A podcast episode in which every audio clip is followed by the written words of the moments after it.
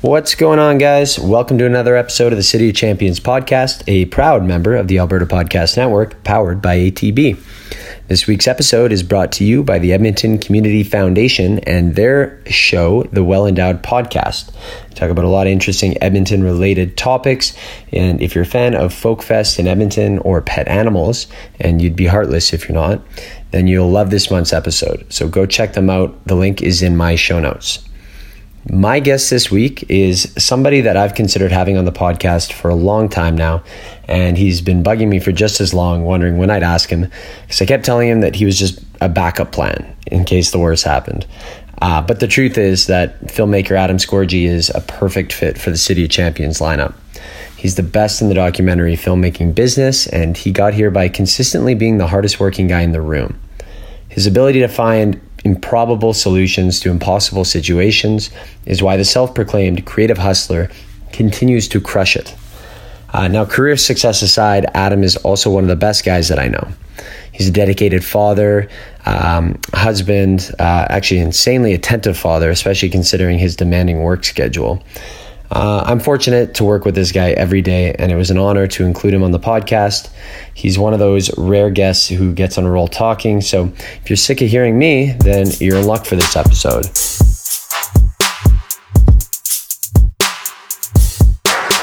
Yeah, I'm. I'm just gonna hit record and we can jump into it. Okay. But like, is it? Do you feel like you have enough to say that you'd want to do it, like every week or every month? I would because I'd like to.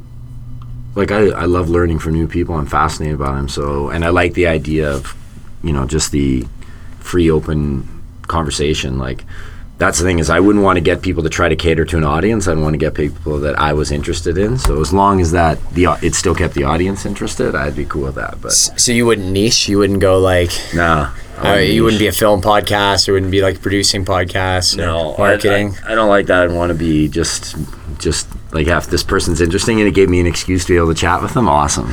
Who, who are your top three people you'd want to have on? Ooh. Top three people. Ooh, I don't know if I can put it. I mean, if we're just a dream list, like it'd be sweet to sit down with The Rock. I think he'd be a riot to sit down with. Has he done any podcasts that you've heard? I haven't heard him I've on never heard him on one. Yeah, I think he'd be fucking sweet. You watch, he'll probably do Joe Rogan's in the next couple of months now that we put it out there. Either. But it's on it's on record now, so you're the first to talk about it. I've also never heard Joe on anyone else's podcast. Yeah, he has. He did uh, Cara Santa Maria's podcast. He did uh, Ben Shapiro's show. Okay. He did Kevin Smith's podcast. He's done a few. Okay. He's gone back and forth, and I know he's like the even when I did the Alberta Filmmakers podcast, Matt was like, "Man, I'm always like nervous when you come on because you've done like the biggest podcast in the world." I'm like, "Dude, it doesn't matter which one you're on. Like whether you're on this one or the other, it's the same thing. Like I like to talk, so don't worry, don't even think about that." I was like, "But I'm flattered that you even think about that when I come on the show." So the first time you were on Joe's, it was 2012, and that was after uh, the Culture High shooting with him, right? No, it was before the culture. It was after the union. After the union. Would have yeah after the union. He was just starting it because it was in like the first. I think it was like 144 Yeah. episode 144 or something. and now he's at like 1300 or yeah, like and he's doing the MMA shows and everything. He was very early and kind of like right when his podcast like I'd say it, it was still mainstream, but it hadn't like it, it. You know, it's an iconic like Larry King live now, Mm-hmm. right? But it wasn't there yet. But like Brett and I had all listened from number one, where he just recorded on a laptop, and they had like snowflakes and stuff with him and Ray Basically what we're doing right Yeah, yeah, right he did it. So we. So I got like the trajectory of that. Then. Yeah, well, but I was driving to and from Kelowna to Vancouver because I worked for Network Entertainment on the time. So, like, if I didn't have two pod- podcasts downloaded, like, the drive was miserable because the radio didn't work and you get sick of music. So that was like I didn't miss.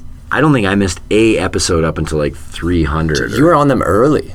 yeah, 144. No, but I mean you were on podcasts as a thing. Oh yeah, no. The only people when Joe first started, like there was Adam Carolla, mm-hmm. who Joe credits as one of their. There's Marc Maron, mm-hmm. and I'm sure there was others, but it was only those that I knew. Oh, and Kevin Smith had had his SModcast, and Joe. Those are really the only four that like I knew there was others, but mm-hmm. As much as Joe doesn't want to take credit for it, and as much as maybe like I swear he's the guy that made podcasts. Like now, everybody has Mainstream. a podcast. Like, well, because even Joe would say he'd have all of his friends on who all their careers now. They even call it like he's almost got like the male Joe version Rogan of the, effect. yeah, like Yeah. the Oprah effect, right? Like Duncan Trussell, Joey Diaz.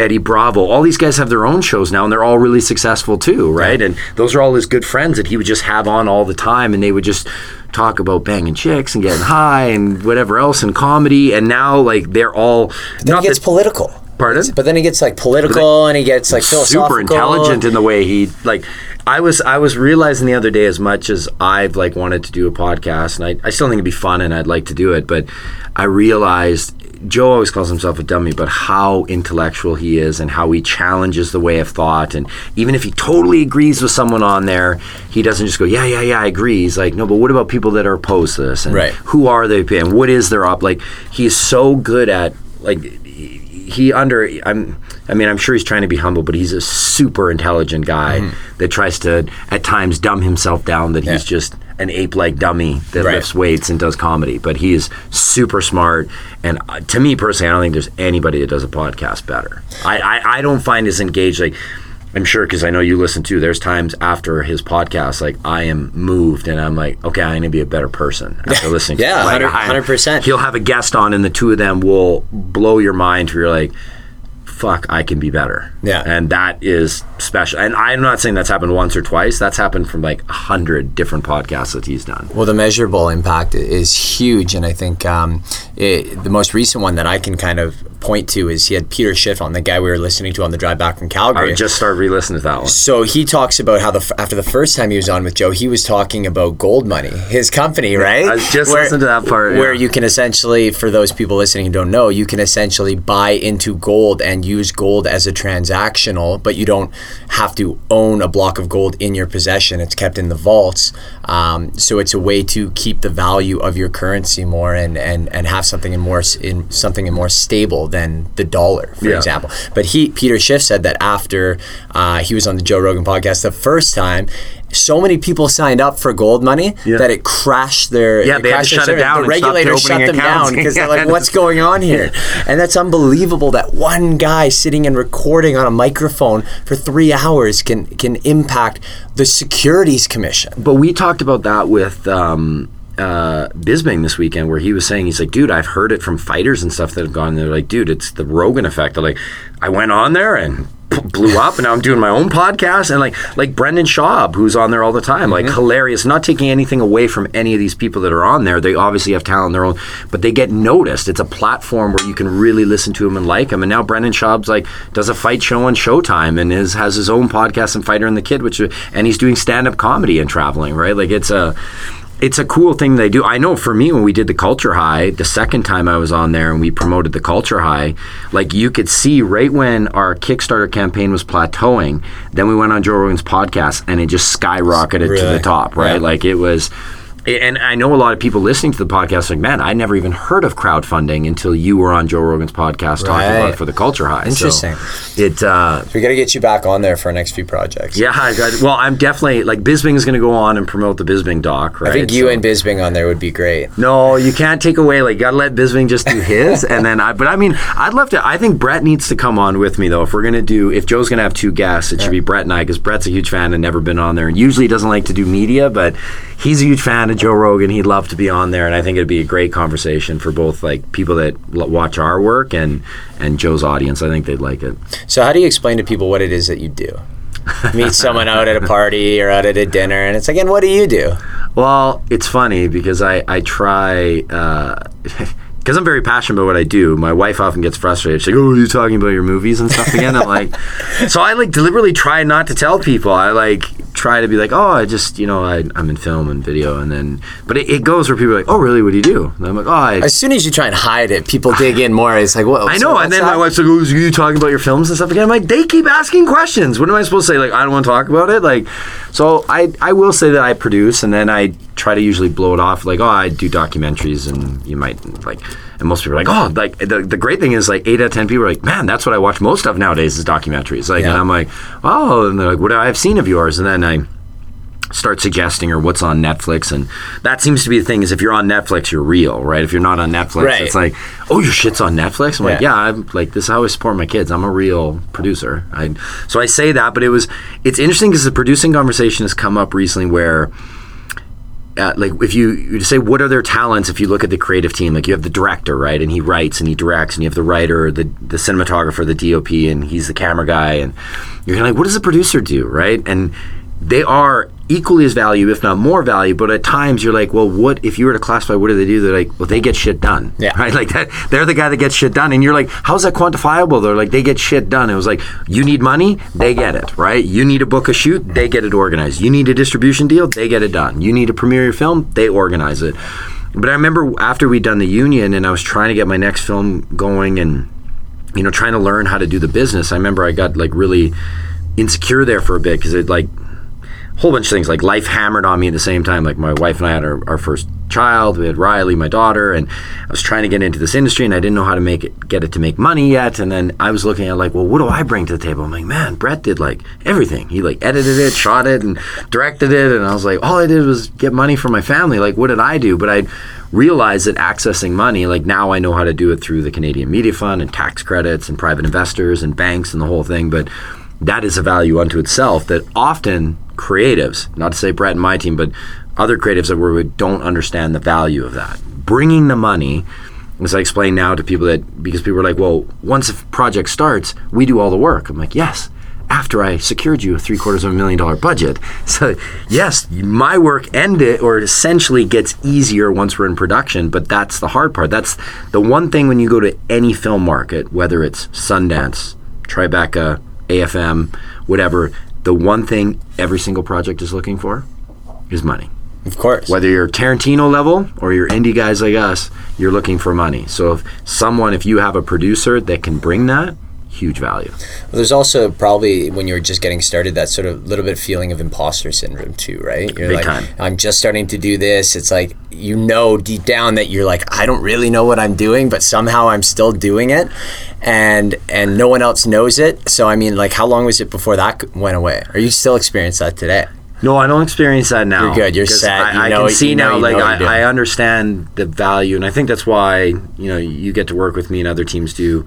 Why the teams get along so good? Because something that makes a good team is you you appreciate the value that everybody brings. Mm-hmm. But yeah, I mean, I really didn't have it until we kicked in the culture high, and then once we did Ice Guardians and the Good Son and Chase, like I by then I'd kind of figured it out. Like I, I understood what I brought to the table, my relationships with distributors and my ability to market and then you know i even put creative hustler on my business card because i find a way to get shit done. Like when there's a no a no to me just means well no no like even when i go to regular jobs people are like this can't happen. I'm just like no you're just being lazy. Something can happen. Maybe we bend a bit on my side or your side but there's just not ever a no. And it's not in my industry and i don't think in most. There's not just a no. There's Right. like It's okay, always a maybe no not but. that but we can work this or can we exchange here? I give a little bit and you give a little bit and we make it work mm-hmm. But yeah, after the union, and I was really trying to make it. You know, I'd borrowed a lot of family money. Took a long time to pay it back. Didn't understand the business. Trying to get, and then trying to get a new one in, and being like, well, I can't go back to family because I still owe them and have to pay them off. So I have to learn how to make the business work. And then, unlike a lot of other businesses, but I guess all businesses kind of have this, nobody wants to share information on how to do it. Mm-hmm. So like you'd ask, like I'd ask other documentary filmmakers, like, what was your budget? Like just so I like have a concept of like you delivered something great. Like how did you? And they're like, oh, I can't, I can't talk budget, can't talk budget. Right. And then like, well, what was your distribution agreement? I can't talk that. I can't. I'm like, what, what, what the fuck? Like I share all that shit with everybody. So for me, it's so frustrating. Like, why? But some people feel that if you understand the business, you're going to take away from potential projects of them, mm-hmm. which is silly.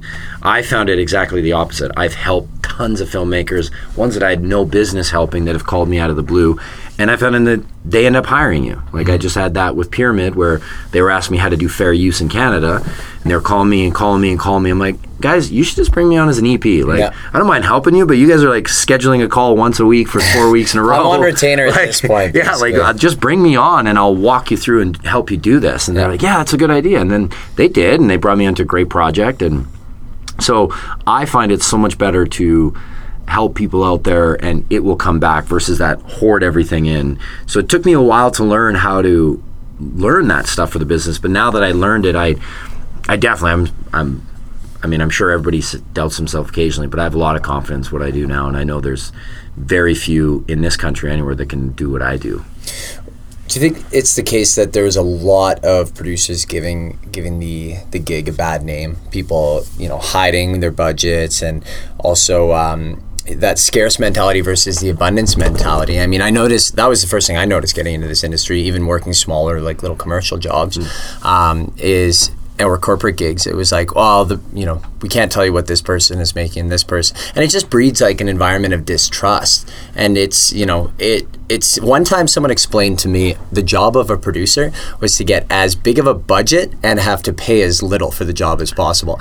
And I was just like, wow, that seems profitable but also like kind of dishonest i'm like and, and then also as a new person in the industry you kind of think it, you know is that really how it's done you're almost like you're you feel like compelled to believe them because why would they lie to you but Well, that was the old way it was done. Mm-hmm. That was definitely the old way. And when you run into those producers now that are like, like I don't even like that conversation ends really quick with me, and they're like, "Look, we can pad little things and cut this and cut your director," and I'm like, "Dude, dude, dude we are not working together mm-hmm. because I do open budgets." And everyone always told me, "Don't do that." right Right? Don't show people what you're making because of that very reason. Because then if we save money here, we just put that in our pocket. And if we can cut them here and cut the like essentially not paying people what they're worth. I have found in my experience that when I do open budget and I literally say, "Hey guys, we've got half a million dollars to make this doc and I wanted to keep on the same level as all my other ones." There's now a brand that my company and my team are used when people see my they're to where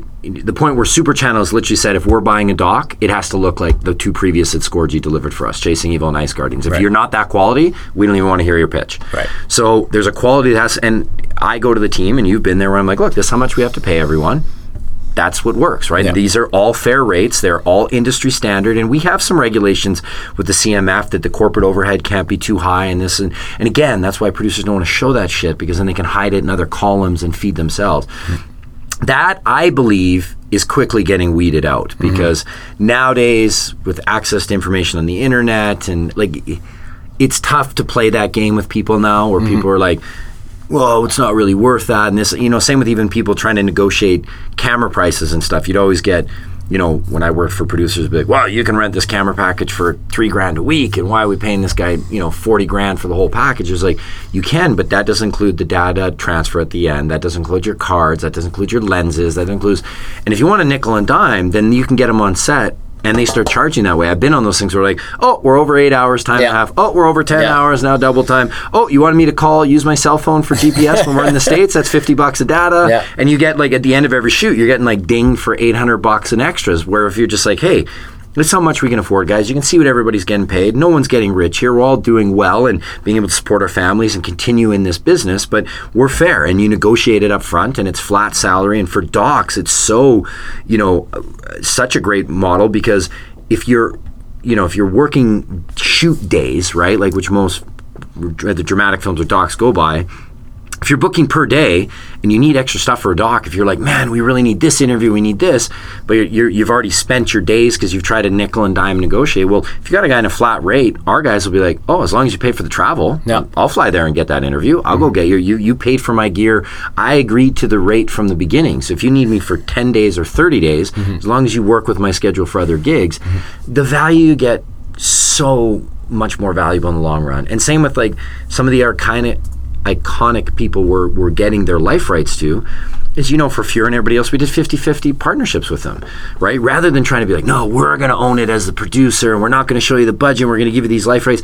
Well then you know the person they're not dumb. They've been here from they've had agents and everything try to do that shit to them since they were young so they're big okay and then when it comes time to promote it you're like hey would you mind like sending a tweet or doing this or doing an interview and they're like no pay me 10 grand Yep. I did. You licensed my rights. I did the doc. I gave you what you needed, but now you want to promote it.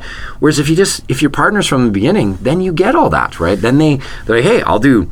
Look, I mean.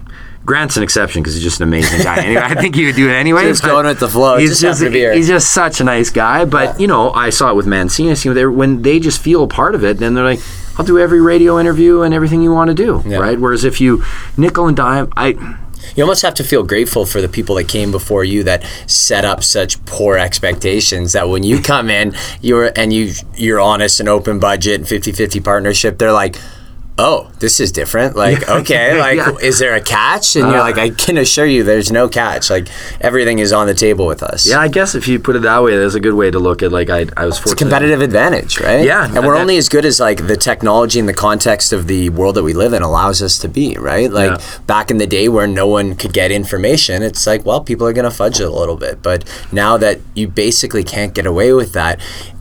And people think that like we shouldn't rely on society to force us into being good people, but I think like at the end of the day like civilizations change. What's been acceptable in the past is not acceptable now. There's one point when racism was acceptable. There was one point when, uh, you know, the Greek philosophers had their concubines, and that was acceptable, Yeah, right? yeah. So you can't just say, oh, it's just, you know, I think like society is going to shift, and uh, you know, I think everything getting out in the open is a purging of. Um, of you know all the crap that we used to do, and now now it's like uh, now we're just forced to be good people. So all right, let's be a good person.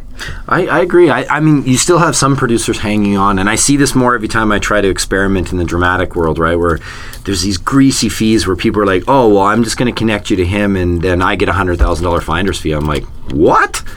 I was like, "You're going to get paid more than me, who's going to work my ass off for 18 months just because you connected me to someone? I'll pass. I'll. You know what? I can go to IMDb and I can message their agent myself, right? Like, Yeah. I don't fucking need you to do that now." The holders of information are becoming less and less valuable. So you've got. But you'll still see that, like you haven't got to meet, but you'll still meet some of those producers that feel like, well, I'm going to bring you to this, so I'm worth all this. And it's like, dude, if if I'm bringing the creative team, the financing, they're like, you, you hold no weight over me. Go ahead, let your talent walk.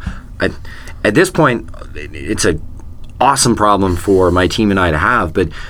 I'm getting pitched so many docs right now that I'm literally having to say, "Oh my god, that'd be so awesome!" But you're gonna have to get somebody else to do it because my slate is booked for like three years. It's a where good problem to have it's have. an awesome problem to have, and something I you know can only like knock this glass here, but knock on wood and hope continues. But and I think that goes back to your message that I think it's because not only does my team deliver world class stuff, but people are like, "Oh, dude, after you work with Adam, you're gonna see working with that. You're like, man." Adam's so much more honest and does open, but, like even Michael that we've been working with. He's been like, dude, I love that you like just show me everything and be Yeah. like, he's like, because from a director standpoint, a lot of times they just want to know like what's available in archive footage, like what do they have, mm-hmm. you know, Michael knows that we're using fair use for the for the Bailey project, but then like those little cutaways and back things he's shooting, he's like, hey, look, like if we don't have any money for B roll, some of those things can sometimes fill in. Just having a, our talent walk in and Yeah. like those little things that can add these little nuances. Like a lot of the times, the creative minds aren't there to make more money. Like they don't think about the money anyway. They look Mm-hmm. at the budget, being like, oh, I only have this much for archive, or I only have this much for this, or I only like, Right. okay, well then I better shoot when I do an interview. We better push to see if I can get half hour B roll with them too, right? Mm-hmm. To try to. A lot of the times it isn't like, and that's what the producers don't even realize that it gave them more headaches. Where like a lot of times the creatives are not looking to be like, well, I should get paid more. They're looking they're to be trying to like, what do we have to spend? Yeah, right? so that I can deliver the best fucking picture out there. Yeah. And I learned that from Pete McCormack when I worked with him. He's like, man, like I've already negotiated my contract. I don't know why they can't just show me the budget. I would just like to know, like, what do we have for archive? Ten grand, five grand, hundred grand makes a big difference on what you're trying to acquire for footage, Exactly. right? So well, if you don't have constraints to work within, then you're you're hampered. You're paralyzed by all the different opportunities, right? You're like, uh, you know, are we? If I tell you to create art, you're like, okay, in what medium, in what format, what length, uh, you know, Yeah. what budget. But if I'm like, no, paint me a picture in the twenty thousand dollar range, then all of a sudden it's like, okay, I can do that, Yeah, and now it focuses you, right? I like that you say like everyone. You always tell me like you're so fucking fortunate to be working with me. Like people have had all these shitty experiences. I'm not trying to sound And like I've heard that from other people too, though, Yeah, right? yeah. They're like, I can't believe you hit the jackpot, like in your first like major gig in the industry, like working for a producer who is like Adam, in which he treats his crew like gold. Everyone wants to work with him. Like it's, you know, it's it's. I feel pretty fortunate. Let's just say that. Well, much. you earned it, man, because that's like that. That that. I mean, first of all, you won over my wife, which is impossible because usually her first impression of everyone is they're a fucking loser. So the fact you won her over and then you won me over, and then, dude, like even this where I'm trying to keep budget conservative, I'm like, ah, I might not be able to bring you on these shoots, and the director's like, Yo, Adam. I think we really need Shane on these next shoots. Because no offense, but he's more dialed in than you. I'm like, well, so much for trying to save some money there. Well, just make that work. Maybe I won't fucking go. Good, you guys can do it, and I can just watch my kids. Well, we got to make sure Lauren doesn't listen to this now because you have no excuse to go anymore. yeah. So why is it that you think um, documentary genre is growing so much. Like you say, people are now all of a sudden. You used to play it off like, oh, it's just a documentary, but Hmm. now everyone's like, eight out of ten movies I watch are docs. A lot of things. I think there's a lot of things way into that. Is one digital format has just made documentaries so much more capable of doing. Like I can't imagine how you used to shoot a doc with film, where you know, like we do two cameras, both running for roughly an hour, two hours per interview. So Right. say conservatively three to four hours of footage. Like if you're using film to do that, that is costing you thousands of dollars for even like the ums and ahs of the odd like just the actual film itself running through the camera was mm-hmm. super fucking expensive right And loud, distracts and loud. people. And docs is one of the things where you got to capture all this different stuff, mm-hmm. and you throw away fucking like. I'd say 80% of it and take the best 60 minutes or 90 minutes. So definitely the digital world has allowed that. And then the digital consuming world has also changed it because not a lot of people back in the day, if you were going to go to the movie theater and have a theater experience, was willing to be like, I want to go watch a doc, right? Right. Like a lot of people are like, you know, and people can insult the comic book movies as much as they want, but a lot of people are like, I want to see Thanos smash some shit and the Hulk fight him, right? Like, I don't care about the character development that much. I don't care about the overall structure. I want to some, see some really cool visuals. shit I don't normally see every day. Right? I want to have fun Here's my money. for two hours, right? There are moments where, you know, I'm not saying some people do want to go to theater and they want to be moved and they want to be inspired and they, fair. But, you know, traditional documentaries didn't get viewed that way. And then even when you were getting them when online started and you had to pay for them, people were like, you know, should I watch that? Or there's a new Antonio Banderas movie that looks really dope. Like, you're going to go to what you know, right? But now Netflix and online has made it where it's just so easy. And how Netflix even says, hey, you watch these titles, you mm-hmm. probably like these and the suggestions, and it's free and you can log in anytime. That has made it where people are consuming documentaries way more. So much so that it's caused its own problem, not just in documentaries, but all films where people don't want to pay for them now. Because, like, well, it's going to end up on Netflix. So, like, who cares about, like, when is it going to be on Netflix? When is it going to be on Netflix? When is it going to be on Netflix? And you're kind of like, Never. Just buy it first because we make money on iTunes, right? And then you have to lie. Like we knew that with Ice Guardians. We got six months to do the transactional. Yeah.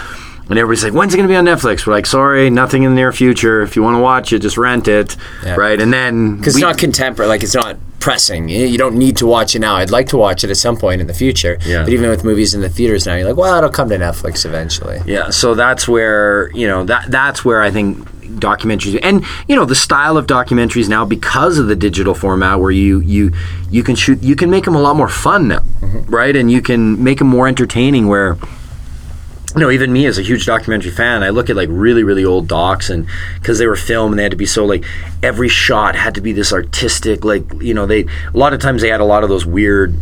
I'd call them kind of artistic cutaways where they're like long shots of scenery and stuff that really doesn't drive the story, but Right. they didn't have the B roll or the money to just shoot shit. So they were like, well, it's film and we'll just throw this in there and we'll do a voiceover over it. Right. You know, Because you, couldn't just turn the camera on and, and capture everything, right? Like every shot because to film is purpose. burning money as Yeah. you go. I don't know the exact cost. I don't want to say a quote and get it wrong, but film reels were fucking expensive, like 10, 20,000. So you Mm-hmm. burn through a film reel. Like you don't have like digital now. You just compress the reds and you can you can let it run for fucking hours, Yeah, right? exactly. So that makes it where you can. And then I think also when we got accustomed to online, because it was something that Brett was really complimented on early on in his career. Now a lot of people are doing it, but quick cuts and quick transitions. That was a new age thing with like YouTube and like shorter videos and shorter attention spans where you know a lot of traditional documentary filmmakers would even say the way that we do like the two camera angle and we do the quick cuts. You, some of them still believe that's not document. They're like that's not a documentary Right.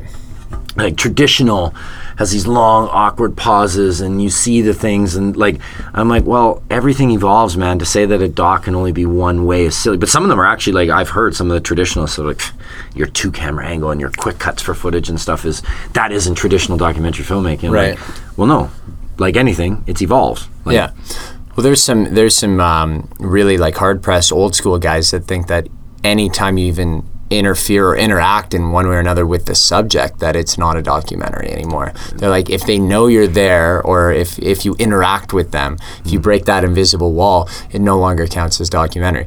Luckily, people like Netflix and all the, all the distributors don't see it that way as well, a- right? that's see, and I get what they're trying to say to make it so honest and everything like that. But here's the thing, and Brett teaches this um, when he's spoken at film school and stuff. He's like, the moment you pick up the camera and the angle you're shooting, you already have your interpretation of how you're telling the story, your take, Mm-hmm. you and pick the location.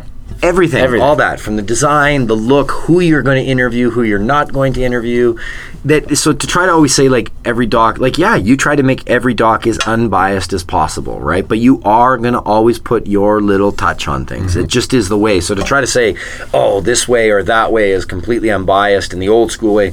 Bullshit, because as soon as you brought a camera in there, that person's not being brutally honest anyway. Mm-hmm. Unless they're an actor, someone that's super comfortable being on camera. Like as soon as you bring in a camera, that person now you have to interact with them and that's what a great interviewer does is they can actually pull natural they can get people so engaged that they forget what's going on Right. and they're engaging with you and they get emotional and you capture that and you can see them when they come out of it they're kind of like whoa i don't like even grant we saw him recently on that thing he's like man i didn't even remember everything i said right Yeah. like you go in and you do two hours interviews and you kind of be like oh man i know i had some emotions there and i don't really remember what happened and then when you see it all come together you could see his genuine joy of he liked he's like man it was so cool to see it come together and these other Yeah. people talk about my career so I mean, you're, you're always going to. I mean, that's something you should just prepare for because whatever industry, you're, especially the film industry, when you put work out there, you're going to get criticism. Right. And it used to bug me a lot more in my early films, like when you had. And we've been pretty spoiled. Like, I mean, Brett's work. If you look at what he's directed, I don't think he has anything lower on IMDb than a 7.5, and that's kind of the ratings I go by because that's the audience rating and not getting because the critics now seem to be more opposed to just smashing work They'll say something inflammatory just to get the clicks. and they've never the wor- they've right? never made anything Right. and i truly don't think you should be allowed to be especially like a certified critic on rotten tomatoes until you've made anything and people argue well yeah i'm like art is subjective like absolutely but you would have a better understanding of what you're arguing Like because sometimes they're like they totally missed the mark here and didn't have this i'm like dude if you had actually made a production Mm-hmm. and knew what it's like dealing with a studio and dealing with like let's say marvel and you have to deal with comic book originality but then certain rights are sold to sony so you can't use those characters and you have to make everything match and then you still got to make the characters connect and everybody's been like oh i didn't like like man good luck on trying to make that. I couldn't even imagine. I tried to just make a documentary of this. It's like we, we, we just go do our thing with the talent make sure they're happy. Like so many people would have a better understanding if they'd even made a fucking short, Mm-hmm. but they haven't made anything, and yet they don't contribute anything to the industry. They only slag other people's work. Right. That's why I have a big thing against critics. I think they're lazy, and and to be able to detour people from going to see your work because some people may respect your opinion when you've never created anything to have an opinion Mm-hmm. that anybody should even care about is a big. If you look at Siskel and Ebert and the original critics, they were filmmakers Right. and thespians. They had done stuff, so that's why when they critique something, they were making a valid opinion. But now it's like, oh, if you've got a following and you were a, How did the shift happen though? How did it go from real filmmakers to now all of a sudden they're just online followings, Yeah. right? You People get an online. You're you're uh, and I say this in air quotes for people who can't see, like a journalist for whatever online magazine where. Right. You know, are you a real journalist? Did you actually like get ten fact checks from other people outsourcing your work and make sure that the, the professionals you interviewed? That no, probably not. There's Mm-hmm. very few that are very doing that. I mean, you're hearing this everything from the highest, most reputable, from Time Magazine to New York Times. Like they're all getting ripped apart these days because no one's actually getting investigating journalisms to back check. So you had people that worked on these online platforms, vlogs, podcasts, and now they're going to go and rip other people's work just because they didn't like it. I always think about this like. I personally, even if I've watched a movie or seen something, a piece of art that I didn't like, I'm so fucking busy that I would never have time to go online Yeah. and talk shit about it. Right? Like, even if I despise and thought they like, and I, I'm always wondering these people, I'm like, dude, how miserable is your life? It's called a troll for a reason. that right? you got but the, and then you give those people a job where all they do is go shit and you go look at most of their stuff and i've looked at some of these like the few critics that have bashed us and i'll go look and i look at the other movies and i'm like really like you gave this one like a wicked review and this one not and it you know just because you don't like something or it doesn't connect with you and we've done you know um, you know, with marijuana and fighting in hockey, we've done things that really drive people to want to either love it or hate it, Right. right? And you know, and somehow manage to get people on both sides of it to to give a sort of nod of approval to the project. Yeah, so that's and then you. But it, it, I used to get so caught up in those, and now just like I purely just don't engage negative. I was gonna say, wasn't a little hypocritical to say you don't have the time to go blast something, but when you get blasted, you go no, and you go was- down the rabbit hole. Exactly, and checking it's out. so stupid that I would even debate with them, right? And I'm like, who is this fucking? It's the ego, right? Like it's like It hurts insulted something I you did. see how hard the team worked as a team, right? And like, you know, say for Ice Guardians, that we got very few bad reviews, but the one or two that we got, I'm like, dude, what was the problem with it? Oh, they just thought that we glorified the fighting, that these guys were stupid animals and didn't belong there. And I'm like, dude, if you Did you not listen to a single word? no, but that's what makes you wonder. It's like, Yeah. okay, it's not even. It's like you turned it off after ten minutes and didn't really listen. That, Right. but you can't argue these things to people because they've already. It's like I said. I've literally Ice Guardians was the last time, like for chasing evil or whatever. I like. I'm done now. If you show negativity, I have no Yeah. time to waste on you. Yeah. Positivity, I'll make sure I respond to almost every interaction. Yeah. But when you're negative, I'm just like, dude, you're just probably a negative person. Like you're gonna hate everything that comes your way and I can't but I admit it's it's tough. I'm I'm trying to say it as to young filmmakers whether you get rejected from a film festival or you get these like don't don't do what I did because I did and I used to argue people online and there's never ever I would beg to differ if anyone can prove me wrong in the history since digital media has come around that you argue someone they're like man you actually make a great point This is a bold you've statement. changed my you've changed my hey I would love I hope it's happened and please if anyone has you know uh, like a photo reference so they can show that this has happened I'd love to see it but I personally and I read other arguments even when people blast facts on there like bang bang bang Yeah. People just be like no you don't get it because of the, like it doesn't matter how much facts you bring into it people have their emotional standpoints they're not going They're move tied to the idea of what it is that they're arguing. and when you're not in a to get away with it. and when you're not in a long form conversation like this where you can rationally talk it out over a long form versus just little spits on the internet with Mm-hmm. little links to information i have yet to ever see somebody be like oh my god shane you brought up such a great point you've changed my whole perspective and i knew this with new light right like Hey, maybe it's happened. I have never witnessed it, me personally. So think- there's no point in getting engaging in those arguments anyway, unless you're bored and you're just looking to stir some shit Looking to have fun and get some great screen yeah, grabs. and just, and just think it's fun. Yeah, and just think it's fun. If you can do that, I have a tough time doing that. There's been a few times where I've been able to do that, but um, but again, I don't engage. I'm so like between the kids and what we're working on now, like I don't I don't have time to fuck around with that shit. do, you th- do you think people's um, appetite has gotten more intellectual in terms of the content that they consume and why? Dude, I would definitely think so. I couldn't put my finger on exactly why, but I go back to like when I look at like I loved 80s action movies. So for those that listen, I think they're like I love the old Predator. Yeah. You know when him and they go shake they're like you know Bennett and they go shake hands they're like what the CIA got you pushing too many pencils and it's just a total bicep shot right of just two super masculine dudes and it was easy. It was like they go in to get the bad guys. Alien comes and they all have to fight the alien. Right. Right. It was very simple. Or like German Nazis are bad Mm-hmm. and Americans are the heroes, and it's a simple war conflict. I definitely like even when I watched Avengers, I thought how they made Thanos like old comic book movies would have just been intergalactic bad guy wants Yeah. to destroy half the world don't even explain his rational Yeah, and that one they actually explain like when he's like no look the the universe is a finite resource i want to like They try to politicize his. his they tried to get you to understand why this tyrant was trying to do what he did. And, like I definitely think there's, I think probably if I'm going to just take a like a, a guess of why, I think probably people are are more socially aware politically and what's going on globally because of access to information on the internet. Like even if you're just skimming articles, you have much more global. Like I mean, especially when I was younger. I mean, I didn't know anything that was on like the regular news and mm-hmm. maybe what happened at my school. Right? Right. like the world was very small. especially being in a smaller town. Yeah, like even when I lived overseas and stuff, though, like I'm, I'm trying to think. I was young when I lived in Singapore and Australia, but I mean, shit, if it didn't happen at my school or in my neighborhood, or maybe I tuned into the news while my parents were there, like mm-hmm. I didn't know what was going on. Right. So nowadays, like you literally carry this information Bible on your hip. It's almost attached to you that like you can't escape it now with like Facebook and Twitter and Instagram of what's going on. So I think people are just smarter on a global perspective when they look at things. And I, I definitely think that's why I think it's it's a real problem looking objectively me trying to get into the dramatic world of why a dramatic feature is really fucking tough now because you have to make this story so compelling in mm-hmm. 120 pages or less. And docs are a bit easier because you're you're talking about a real life subject matter and you kind of cover and you make interesting people and but when you're doing a dramatic film to get people to buy into a fictional world they don't agree to that 120 pages has to be just amazing. Amazing.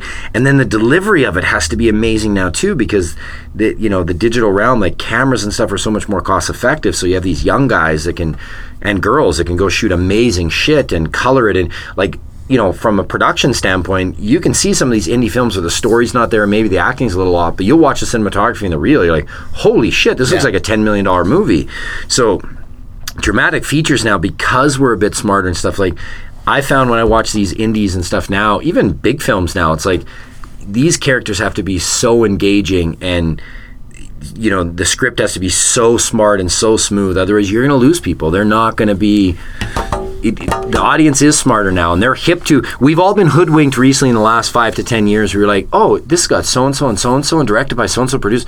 Oh, this is going to be awesome. And then you get 10 minutes in you're like how did this ever get funding Right. Like, this movie is dog shit how did they they must have just had money and got these so i think in the dramatic world that's why you're seeing Netflix and all these big, even all the other networks going to series because now you can really detail a character and that character can have huge changes through. I mean, I don't know if you're a Game of Thrones fan, but I mean, Oh, yeah. Characters in Game of Thrones go for like one season, you're like, I want to see this motherfucker get killed. And then the next season, you're like, oh, that's like, like my favorite character now. I don't Mm-hmm. want, like, they change like this. We're in a movie, you don't have that much time. You got 90 minutes, man. And your character, like the old, you know, the little bit I know about storytelling is that your main character cannot be the same person he was at the beginning, he or she, at the beginning of the film or the end of the film. That's really tough. And the other characters that are around, that every action that happens as a result, that's tough. That's tough to get in 90 pages. Well, I don't, I don't know if it's necessarily access to information that's making us smarter. Because despite all you know, all the information, it seems like a lot of people are just as dumb as ever. I think, and the reason why a documentary, in my mind, would succeed is because you're not talking about an event or something like, um, you know, a, something a concurrent event. It's it's you're talking about um, a story, a sort of narrative, or you know, an ideology behind someone's life. It, it's more of an overarching template of a story versus like, oh, this happened in Syria and this happened in Uganda and Trump said this. Like, it's you're learning about the human condition, and I don't think access for to, access to information can can provide that, but I don't think like you, even just the headline reading too, right? You can you can come under such false pretenses if Yeah. you just read headlines, and No, well, especially with well- clickbaity headlines that make you think one thing, but the article actually says something different, right? Well, I think I think what docs connect is that they, you know, like what we try to do even when we're doing a sports doc or Daredevil like Robbie Knievel's, you connect on the human level, mm-hmm. right? Where everyone, and that's what you're trying to do with the dramatic film too. But a lot of times you're in worlds that people just don't understand, and that's again where you have to nail that character because if mm-hmm. you don't, and people are like, ah, I don't get it. This is a character in a weird place that I just don't relate to. They have no connection. But mm-hmm. in a doc you know, especially if you're doing a biopic or something like that, you've got first, depending on who it is, you've got a built-in audience for who already likes that person. Right, there's then context You, then you've got people that just like documentaries, like, well, you know, I don't know much about so and so, but the trailer looks cool, and I'll dive in. And then if you're really engaging and do well, then the interviews and the way you tell the story, you don't have to be into that particular sport or that person to be fascinated. So I.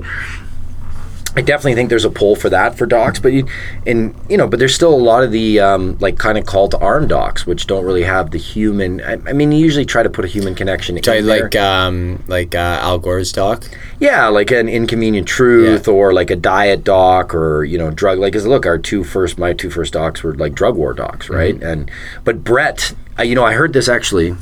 Not to go back to Joe Rogan's podcast, but he had Howard Bloom on there, and Howard Bloom talked about one of Einstein's quotes that really hit me. That thing when he said, Einstein said, figuring out complex equations or or problems to life is only a small part of the battle. Being able to explain those in common terms that everybody can do to actually change the world Right. is the real value. And that's something that I remember when the union first came out, a lot of like, you know, two decade long or like lifetime activists were really frustrated with the movie because they're like, I already knew everything in there. Like, why is this film getting such critical acclaim? And I was like, yes, but you have been studying and arguing this for two decades. You Yeah. should. I was like, Brett put it in such a way where even if you had no skin in the marijuana argument or the drug war argument or whatever, that you were like, man, that, I've never thought about it in that way. Like he put it in a very clever, you know, often funny at times, but simplistic way that you're like, I never looked at how the corruption of law enforcement goes that way in a very, and that's something that you know Brett in all of his docs he puts things in a way that is very simplistic. That if you're not into hockey, that you can understand where the enforcer and fighting culture came from. That if you're not understanding the drug war, that you can be, have no idea of marijuana or the drug war, and you go into this and you're like, man, I never looked at it that way. I never understood it that way. Where mm. I'd say that's something that's, and like any director, that should be their thing with the doc is helping you to relate. Whether it's a biopic or a subject matter in a way that is entertaining, because it mm-hmm. still is entertaining. And mm-hmm. that's why often people, I know when we did the culture, people were like, why is Joe Rogan and Snoop Dogg and Wiz Khalifa in this thing. I was like, yes. I was like, and if you add them all up, well, mind you, Joe was in it quite a bit, but Snoop was in it for under a minute 30, Right. And Wiz was small clips, is because their entertainment factor and their names on the title will get people to tune in simply because they're involved. Yeah. And then the professionals, all the doctors, ex law enforcement, all of them are the people that are going to really educate you mm-hmm. because a doc is still supposed to be entertainment, Gotta right? the steak and the sizzle, right? So it's got it's it's got to be funny, and that was I remember I think when we did the union. It, it's interesting. I'd love to talk to Joe about this, but like, I don't think a majority of his audience had seen him that way. Most people at that time knew Joe from Fear Factor, Yeah. by and large. Fear Factor. and then UFC, Yeah. right for UFC fan. But UFC was still very niche at the time. Like when I go down to the US, I'm like, dude, you guys know like Ken Shamrock and everything. They're like, what? Like you just don't watch UFC? They're like, what's that? And I'm like, get out of here. In Canada, it was really popular. I think as the fighting culture in hockey, like when it released Right. here and the things, it was it was already like we were tuned. I remember from time I was 15, I'd have my dad drive me to Silver Screen Videos and see if there's like, oh, there's UFC four is out, amazing, right? and we'd rent it. But um, I can't remember where I was going with that, but You were talking about um, how. Oh, you were talking about no one had seen Joe in the light. Oh yeah, and who- Joey, and that way, and you knew him from UFC, you knew him from that. So when you saw him on a pot doc, and he was super funny in the way he would break it down, right? Where like that's that nerf the world thing too, and people were like, "Well, you can abuse marijuana." He's like, "You can abuse cheeseburgers too, Yeah. right? We don't go shutting down Burger King just because you can abuse something." He's like, "I'd take a fucking fork and jam my eyeball out. Should we outlaw forks?" He's like, "You know, should we? I can jump off a bridge. Should we outlaw bridges? Let's nerf the world, right?" And everyone, I remember we'd go to film festivals and everybody would be howling. They're like, "Dude, I never knew Fear Factor guy was so funny." And I was like, "Well, he's a stand-up comedian, right? And That's that- no what's one knew real." that either, A lot right? of people did not know. I, even I didn't till we met him that day. I did not know Seriously? stand-up comedian. I did not. You're like, fuck, we hit the jackpot Oh, with this guy. the best, best fluke ever that we could have got because I couldn't picture the Union or the Culture High without him. Right. And then just how much Joe has helped. I mean, never asked for money Mm-hmm. for each of the one of them. And then for the Culture High, he actually helped promote it on his podcast. He had me back on. He, I have nothing but amazing things to say about him. I mean, he could have easily been a snob and not done either interview. He did Mm-hmm. them both for free, and like I truly couldn't picture the Union without him in it or the Culture High. So we've got a more educated audience now, or an audience that's getting shown more about the human condition and, and their relationship to either a figure or a concept. Now, are people following um, documentary directors or producers like they would follow a Tarantino or a Nolan? Are they is that loyalty slowly developing where someone goes, "Man, I saw Brett Harvey's like last couple docs. I'm definitely going to see his next few." You know?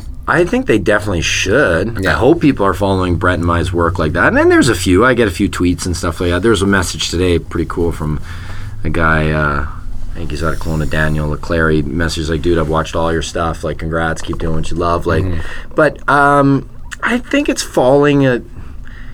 I don't know. I know when I go to Sundance, like Alex Gibney, who's an Oscar, like, you know, and did Taxi to the Dark Side and Enron, smartest people in the room. Like, mm-hmm. when you try to get into one of his premieres, like, they just laugh at you. I'm like, oh, I want tickets. Like, because we were, we were in Sundance a couple years when um, Going Clear, the, science, the Scientology doc was coming out. Okay, I haven't seen that one. And they laughed at me, like, being like, I was like, oh, any of the screenings? And they're like, no, they're all sold out. And I'm like, oh, okay. Like, I wanted to see, like, Alex Gibney's a, like, you know, a director I look up to, and Yeah. I wanted to see his work, and, you know, Sundance a different beast, hey? Like, yeah, it's tough to get into anything, but I think there's following. I think it's, I think with all of them, they're kind of fading. I definitely think like Michael Moore's fallen. I, I would like to see him do a doc where he's not a character in it. right. Because he, I mean, he's, the guy that started it all. If Yeah. you're talking like, he's the guy that made docs mainstream. People could argue that like, Bowling for Columbine?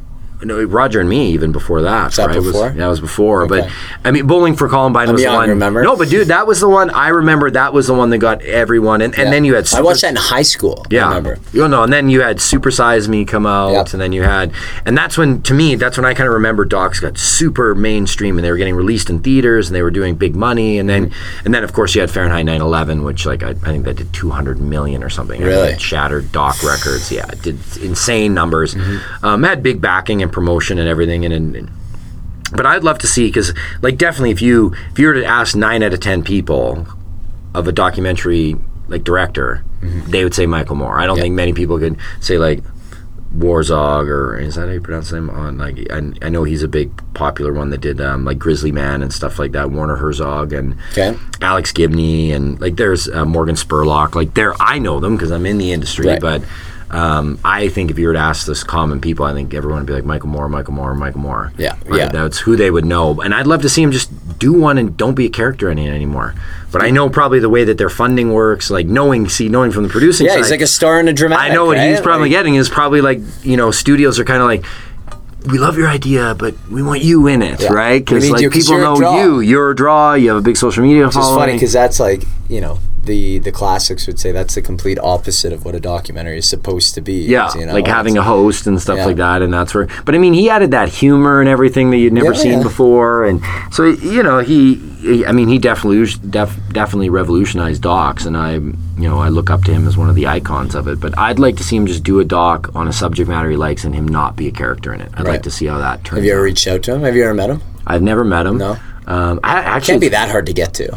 No one's hard to get to anymore. I don't know. We're, it we're seems like that we're learning docs. that. Like we're getting, but but the weird thing is, man, I don't know. With when it comes to other documentary filmmakers, like I know I reached out to Alex Gibney a few times to try to meet, and I don't know if he ever got my email or not, but never seemed interested. Maybe it's a competitive thing. Maybe They're I so closed book. They don't want to share anything. But I'm opposite. Like I you know, know. me, I'm backwards. like I would show them, like, but they would, because actually Alex Gibney did an enforcer doc about Chris Nilan, and I Mm-hmm. remember before I got financing for Ice Guardians, I reached out. And I'm like, look, I know a lot about the subject matter, and who knows? Like, it, yeah, I just sent it to his company, so I Right. doubt he got it. But I saw him. I've seen him at Sundance a few times, and I was like tempted to go up and talk to him and stuff. But I was like, yeah, I don't know if he'd get weirded out. Some people like, Maybe he's salty. yeah, maybe I don't think I don't think he knows who I am, but uh, uh, yeah. Well, that's good. Then you can come in under the radar still with the with the next couple of ones. Yeah, I don't know if I'm on any of their radars yet. I mean, I- I don't think so. It's a good spot to be. Yeah. Then people go, "How the fuck did you get all these docs? How'd you lock in these guys' life rights?" Uh, I don't, and it's funny because that's also I, I tell other filmmakers, you know, to not get down on themselves. We're like the major festivals. I've never got into any of them either. Never got into TIFF. Officially premiered there, but premiered during TIFF. uh, I've uh, never been in Tribeca, you know, Berlin, Cannes, uh, South by Southwest, or something. Where'd you go? Didn't you go somewhere in Europe? You went to Munich, didn't you? Uh, Warsaw. Warsaw. So the Culture High premiered in Warsaw, we were up for the best documentary there, and Brett went out there and said it was awesome. I actually submitted making Coco to Warsaw, Yeah. just as an alumni. Maybe they'll. I don't know how big Legacy. hockey is in Poland, but uh, we'll see. It's supposed to be a cool spot and be cool. If it were still owned by the USSR, it'd be a little bigger. Yeah, there, yeah. So, but yeah, I mean, that's a, and it's tough because I know even to this day it sucks every time you get rejected. Like you hope, like this is the one that'll get us into, and then Mm-hmm. you don't. It, it it makes you be like, ah, should we edit the film differently, or like it? No, there's so many things going into your. There's yeah, and like it's so timing too, right? Like different, like you could have a year with all these heavy hitters, and and that might be the year that you applied and didn't get in, and then you might have, you know, any one of the next four years had you submitted it for that year, and you might have gotten in, right? Yeah, yeah. It's a it's a it, it's something not to dwell. on. I know when we first did the union, like, because we would have done it differently, but I mean, we were learning where we we submitted to Sundance. Like, I, I think it's such a pipe dream that we even like we prepared. First film. we, we, we submitted it and we had like you know black chunks for like 10 minutes of just like voiceover because we're still working on footage and we didn't know about fair use then and we had to spend all this money licensing footage and it mm-hmm. was killing us and we went like three times over budget and we got this rough cut to sundance and fingers crossed. We thought I had a real, of course, like we are looking up online of like, oh, you actually get to have like a breakfast with Robert Redford and be like, oh man, this would be so cool. And yeah, we, I think of course we didn't get. Did they even him. get back to you? Or did Oh they yeah, they have to send you, and you you just get the generic. Unfortunately, you weren't picked for this year. Did our did our invitation get lost in the mail, guys? and then Like- we and then we submitted to Tribeca and we didn't get in and then we started being like you start we start thinking like holy shit like maybe our film's not good and Mm-hmm. you start looking at it and you start being like maybe we should re-edit it and should do some different things and and then finally I remember we got into the Winnipeg International Film Festival which isn't even around anymore. It's a tiny festival. But they're like you're in and we were just like we'll take it. Like but had we had known before like we would have done something in our hometown or something Yeah. first. We did those ones later Mm-hmm. but we would have done something in our hometown first because we had the audience to bring ourselves and you know but you're you're learning. We, we, I mean we did win Winnipeg too. We got best documentary so it was great. I'm not complaining but but like it was disappointing when we go for our first screening of course, expectations are set too high. Oh, right? and all my like friends and family, like twelve of us flew in, and there was like twenty of us in the theater, right? Like, so it was like that's the part that was disappointing. Nothing else at the festival did, but it's hard for festivals to get audiences. It's tough, right? They, unless you're the big ones that everybody knows, and the tickets are sold out in advance to buyers and everything. But Right. it's tough. So it's uh, it. Uh, I remember like having knowing now and kind of the way we're doing like making Coco you see it's a much different strategy than we do. Mm-hmm. We're like you know we're releasing in toronto with or without tiff officially right? Yeah. like where because all the buyers are already there and it's a hockey market that we know that we can make it a special mm-hmm. regardless of if you're in the festival or not the atmosphere itself would Yeah. feel like an amazing red carpet gala Well, and you use whatever competitive advantage you have, and in our case, that's Grant. That's the history, the Cubs, all his friends, like you know, the Hall of Fame Who- being there. He played for the Leafs his Leafs alumni. Mm-hmm. All the broadcasters for TSN and Rogers and everybody, they're all there. It's the mecca of Canada's like film industry. It's kind of like a no-brainer. So what what is it that first drew you into film? Like what you know, why did you want to go down this pathway? I don't think I've ever asked you that. Uh, the other thing I wanted to ask you is if there's anything we disagree on, because you were talking about earlier that the long format conversation is the only way to really solve debates.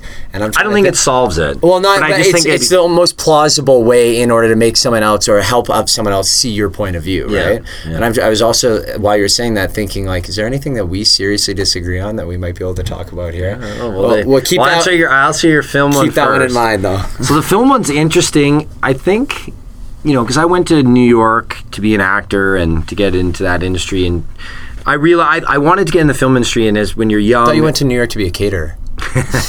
Well, that's what I that's what I was really good at for a while. Shirtless, pantsless, mosquitoes on. I was good at all of them, but uh, Little hors d'oeuvres. yeah. um, no, I, I. But you know, small town Canadian boy. You knew you wanted to get into it. It was long before the internet, and you could just Google like how do you do it and film school. Like I didn't even know about film school and shit. I'd always heard to get in the film industry, it was like you had to be the right place, at the right time, and somebody sees you, right? Like, which place is that? Yeah, and, like I'm gonna bus try to go. That see, but that's how my mind. I don't know if it came from me having two great dads in my life, both my stepdad and my biological father, that always encouraged dreams and always encouraged that you could do whatever you wanted to do. That was always my thought. Is that I was like, well, how do I put myself in the mm-hmm. right place at the right time, and how do I put myself there several times in case the first fi- four or five Right. times don't work? Like I never believed in. I found that that's actually a skill or like a, an asset that I have. Is that that's just the way that my mind works. Be like oh, I get shut down there, I just go to the next one, then I go to the next one. And then, like, if it was the same guy that you're trying to meet, I'm like, okay, what is his walking path in New York? I'll go to where he buys a fucking hot dog, I'll go to where he gets a coffee, I'll go to, like, and then if I have to, I will bump into him, right, and make him talk to me. Um, So you get a restraining order. yeah, yeah. And then you get a friend to look for. Yeah. You know, whatever it takes. exactly get in the way but i so originally i mean it, I, I got into like fitness modeling as a way always from the beginning i i got cards from men's health and abercrombie to you know do some possible shoots with them and i i always wanted it as like oh i'm going to use that to give me some confidence to like learn how to do the other stuff Which makes sense. You slowly build up what you're capable of. yeah, right? because I knew like okay, I'd trained like a madman and ate super healthy and didn't party and it was kind of boring. I wish I actually would have done a little more partying. When I was younger. um, but I, I, I like where you know, anytime I went to the beach, everyone thought I was on steroids. Like, holy fuck, that guy shredded, right? And then you know, finally, a few people were like, dude, you should look at like doing making money off of that, like instead of just working out. And then I went to like my first model search, and yeah, like the first table I went to is Men's Health, and they're like, "Come to New York, we'll do a test shoot." And then like Yeah. Abercrombie is the second one. They're like, "Come to New York, you should talk to the Lyons Group."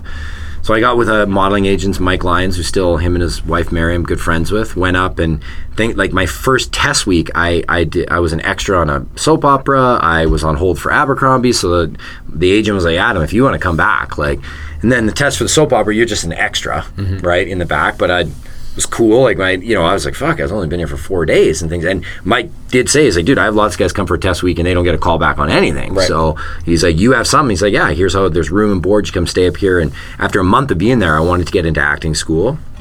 Because originally I thought I wanted to be in front of the camera. Um, and I still have a love for that. I can still see it. And I'm like, ah, I'd love to script myself in like a small role. Like I haven't worked on my tool in a long time, so I definitely wouldn't be valuable as like a major character. But Yeah. like a one liner or something in a film, I could definitely.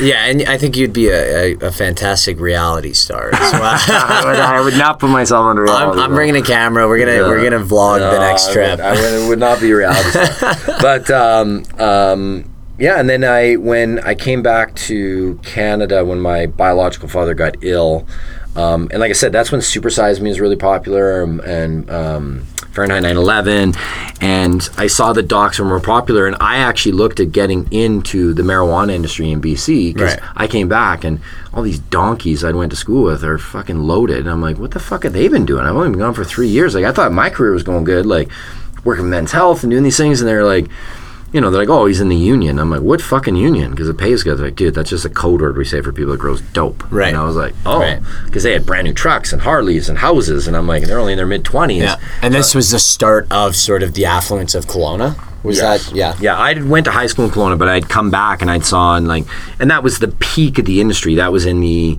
uh, late '90s and early 2000s when the U.S. dollar got really high there, at like 55 cents. Like it was like you'd almost get doubled or your money in half, and mm-hmm. and all these guys were doing and making money. So I looked at legitimately getting into it, like buying a house. I'd had some inheritance when my biological father passed away and I was going to buy a house and like still go to film school and stuff in New York and come back every 3 months and collect a thing and pay off the house really early and mm-hmm. I learned the whole system of how the Right. union worked.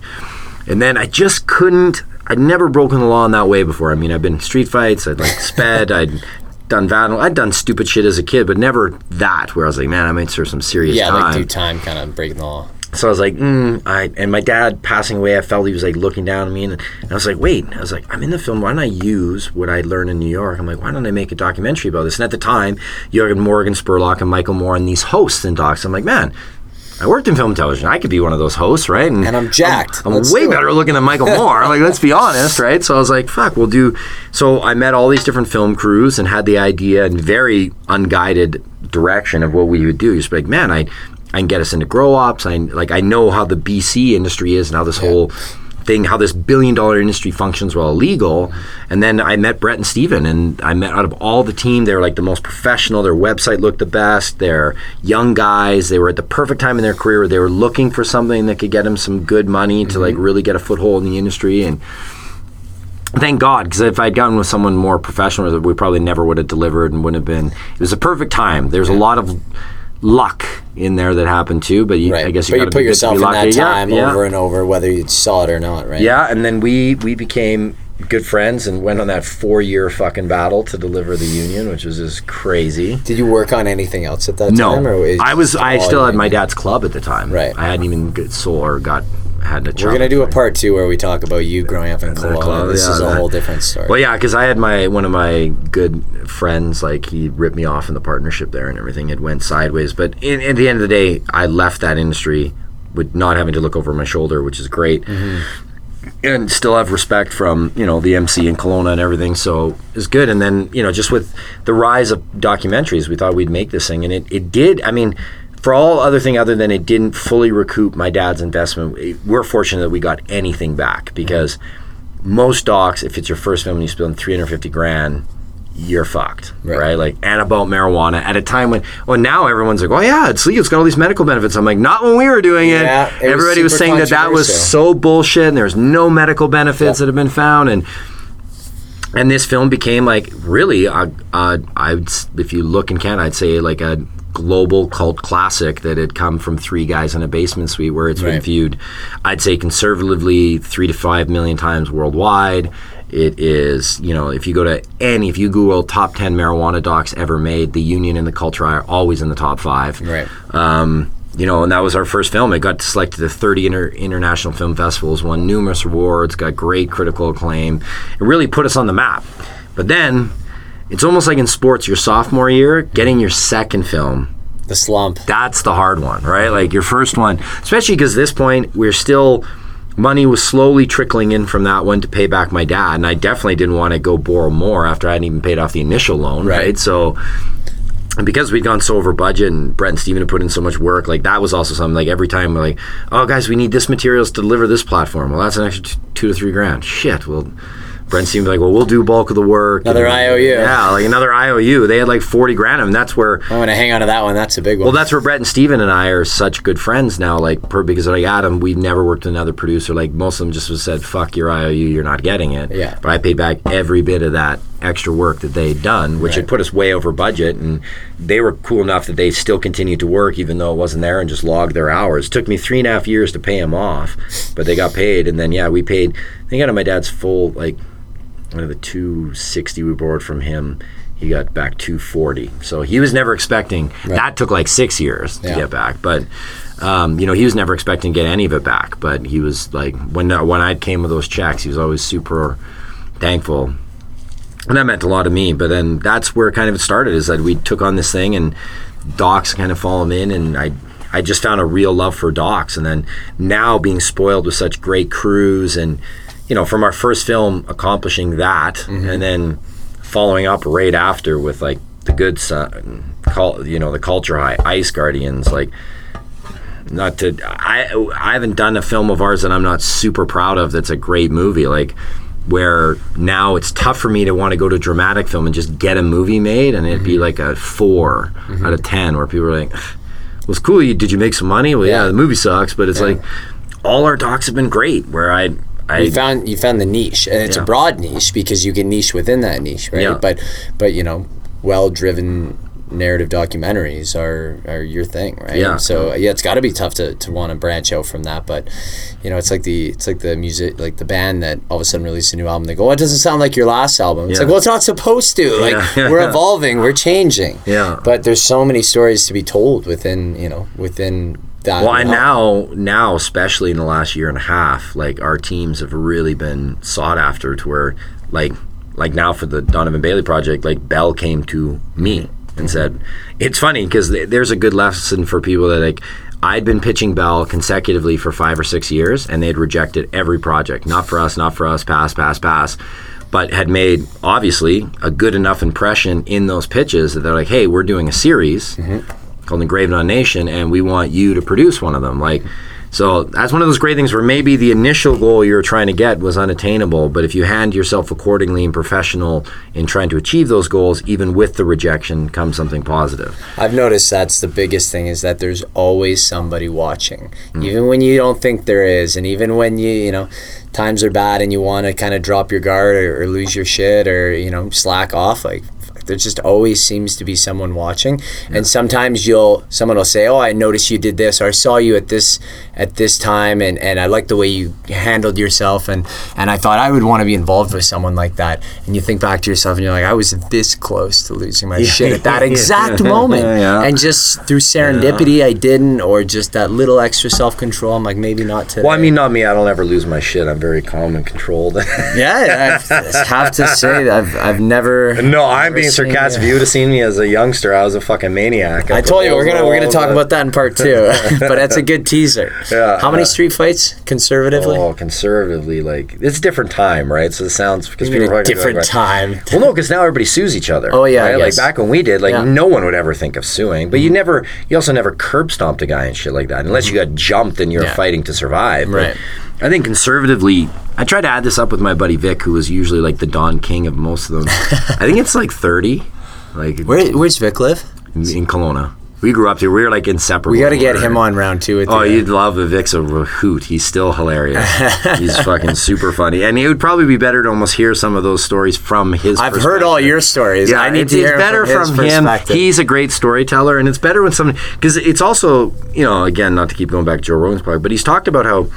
You think you have an idea of how these events went, right? Mm-hmm. Especially like when you're fighting, like when I'm, it's very tunnel vision, right? So you Mm-hmm. you remember it kind of one way, and then other people will be like, "No, no, I was there that night." And I'm like, this happened and that. I'm like, really? Like, I'm not sure which one's right, right? Mm-hmm. Or they could both be right or both be wrong because Yeah. you had a different perspective of how they were, right? Well, Like, it's, it's interesting that you grew up u- using that perspective. I mean, everyone does, but you had all these like really high octane events that you've seen from that perspective, not dissimilar to all the documentaries you've been doing recently of Yeah. people ha- high octane stories happening from their perspective. But now we're we're shifting the camera around to the broad spectrum and saying, no, no, let's tell the whole story here. Yeah, you know. Yeah. So well, yeah, because even like you're seeing now as we're going through some of these docs, like you know, with Fuhr, like, and how could he? He can't remember every game No. and everything that happened. Gets and, things wrong And he was excited watching the doc, being like, "Oh man, I forgot about that," right? And Yeah. like seeing old footage, and like they go through, and you're like, "Oh, that's how it went down, hey?" And that's uh, like, yeah, it's and so yeah. I mean, definitely when you see when these are huge iconic moments, and even like little things happen that you know people forget from those iconic moments. It's yeah. It's, Well, uh, plus life is happening so fast, and there's so much that happens around those. Like in, on a sports team or an athlete, you know, you're you're you've got your perspective, but you don't know necessarily what your agent had to do, or your manager, or your friend to protect you and to keep you in that zone and that Yeah. bubble, or other people trying to get at you. But uh, no, it's all Well, yeah, because everybody wants a piece once you're on the top. Oh, yeah. right. That's that great saying. Is like you find out who your true friends are when you're at the bottom, Yeah. right? And I had that when I when my dad died, and I took over the club, and then the business relationship with me and my business partner fell apart, and here I am. My wife's a few months away from being pregnant. I have no money. I need fifty grand to finish the union. I'd never been so stressed. I was like, dude, I like I, I can't even pay for the furniture I have that I got from the brick, and I don't know if I ever paid that. I think that's still in like a credit thing for Oh, me. sorry- sorry, guys. like, like you know, uh, like it was just like, oh my god. And then I'd felt like all that time I put in New York. I'm now 26, have a kid uh, on the way, and I have zero money to my name. I had more when I was living in New York. Mm-hmm. Uh, and like, and I have to start from scratch. Like, and mm-hmm. I thought that was sold. I'm like, dude, like, most people 26 if their career's going on. Like, holy fuck, I'm a failure. And you know, I, I wouldn't want to go through it again. But like all the trials I went through, like getting the union out there and and and battling through that, you know, the bad business deal I'd made with my my dad's club and everything. Mm-hmm. It it definitely sharpened me to be the producer now, where it's like things roll off me now, where I'm like. "Pfft, Oh, I don't have the gap for that. I'll find it. Like, I don't have this. I'll find it. There's four other distributors we can go to. Like it. Yeah.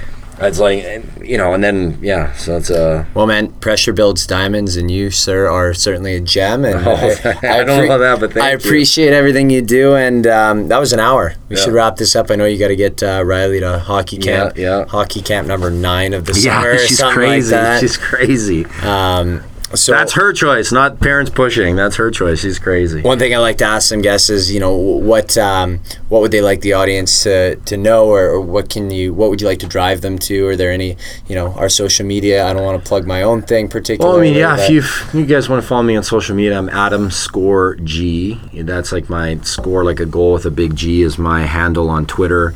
You can find me on Facebook, but I'm almost like maxed out on there. I think I was one of the original guys on Facebook. You got to turn into a fan page. Yeah, yeah, I did that, but. I that's so like uh, I, I use it to promote, right? So Yeah. I, I went out and friend requested before they used to put caps on it, like, and just built mine up to the max right away. Yeah. Um, uh, yeah, and then uh, obviously Instagram, it's just score G two, like at, like not spelled like my name, but how my name's pronounced, like score. Uh, with a G, like uh, score a goal with a G. Um, yeah, you can follow me on there. And if I'm going to leave people something, is that you know when I when I say go after it and go after your goals, and I use myself an example of why you can do that, I do that because I was the guy that was told in high school that you're going to be in jail or you're a failure consistently because I did not connect with like the school curriculum, and the other thing like I was aggressive, I didn't learn well from reading off of a chalkboard and stuff like that. I was a visual learner which docs works great for me. People now are like, Adam, you're so passionate about your docs and you can speak about and articulate them so well. Like whether it's Donovan Bailey or it's Grant or whoever, I'm like, because when I'm listening to the interviews or I'm, I'm an audio, I absorb that. And then I can, and I, I say this in a way to inspire people like, if I can do it, you really can. Because like mm-hmm. I'm a guy that cheated in the in the math 10A classes and still barely passed. And now I teach people how to do financing for films because that math made sense to me. Mixing algebra and letters did not matter. So if a guy like me, if a donkey like me can figure it out, we're now you can literally Google how do I make a professional resume? How do I get into the film world? Like mm-hmm. that wasn't available when I first started.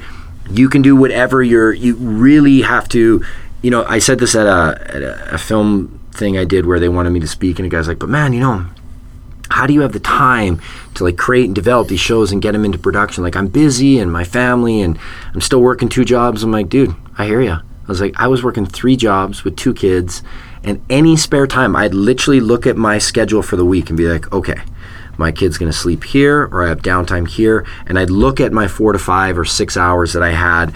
And instead of going out for beers with the boys or playing on that hockey team or doing that extracurricular thing that everybody always seems to have no time, but then they have time, right? Where, mm-hmm. and whatever it is that we, if it's our dream to go do this, why do we put these other things in front of us? Priorities. the war of art talks about resistance preventing you to do that Yeah. right i was able to do that. Like i looked at like as much as i love my friends it's more important for me to research for those two hours and how to put together a film resume and what distributors i should sell to and how do i do a professional pitch package and how do i do these things.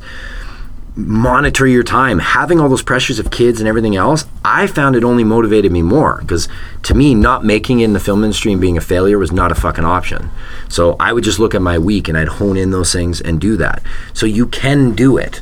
Just push the resistance out and don't don't let it block you not trying to have a cheesy like go do it ending but uh I think can. I'm gonna go do it. Let's go do it, everyone. Scourge, I appreciate it, man. Oh, thanks for having me on. It's about time. I was kind of getting jealous there for a while. All these other people, I'm like, fucking guy doesn't talk to me. I don't shut up. Come Around on. episode 25, I think he goes. He goes. When are you? I don't. You know, I'm not that I'm put off or anything, but I just thought like you might want to ask me to be on your podcast. I'm like, don't worry, I'm saving you for a special. I'm seeing all these great guests. I'm like, I think I fit in that mix. All right, man. Until round two. Talk to you right, later. man. Thanks everyone for listening. As always, really appreciate you guys. Uh, one thing I forgot to mention and congratulate Adam on uh, is the documentary that he and I are both working on. Um, Making Coco, the Grant Fuhr story, was just announced today as the closing night gala film for the Calgary International Film Festival. So if you live in Calgary or you live nearby and you're really interested in seeing it on September 29th, go check out calgaryfilm.com and get your tickets because they are limited. Uh, last thing that I want to say is there are a ton of great podcasts being produced here in Alberta. Uh, and if you're interested in looking to find some more and some new listening, go check out albertapodcastnetwork.com. We'll see y'all next week.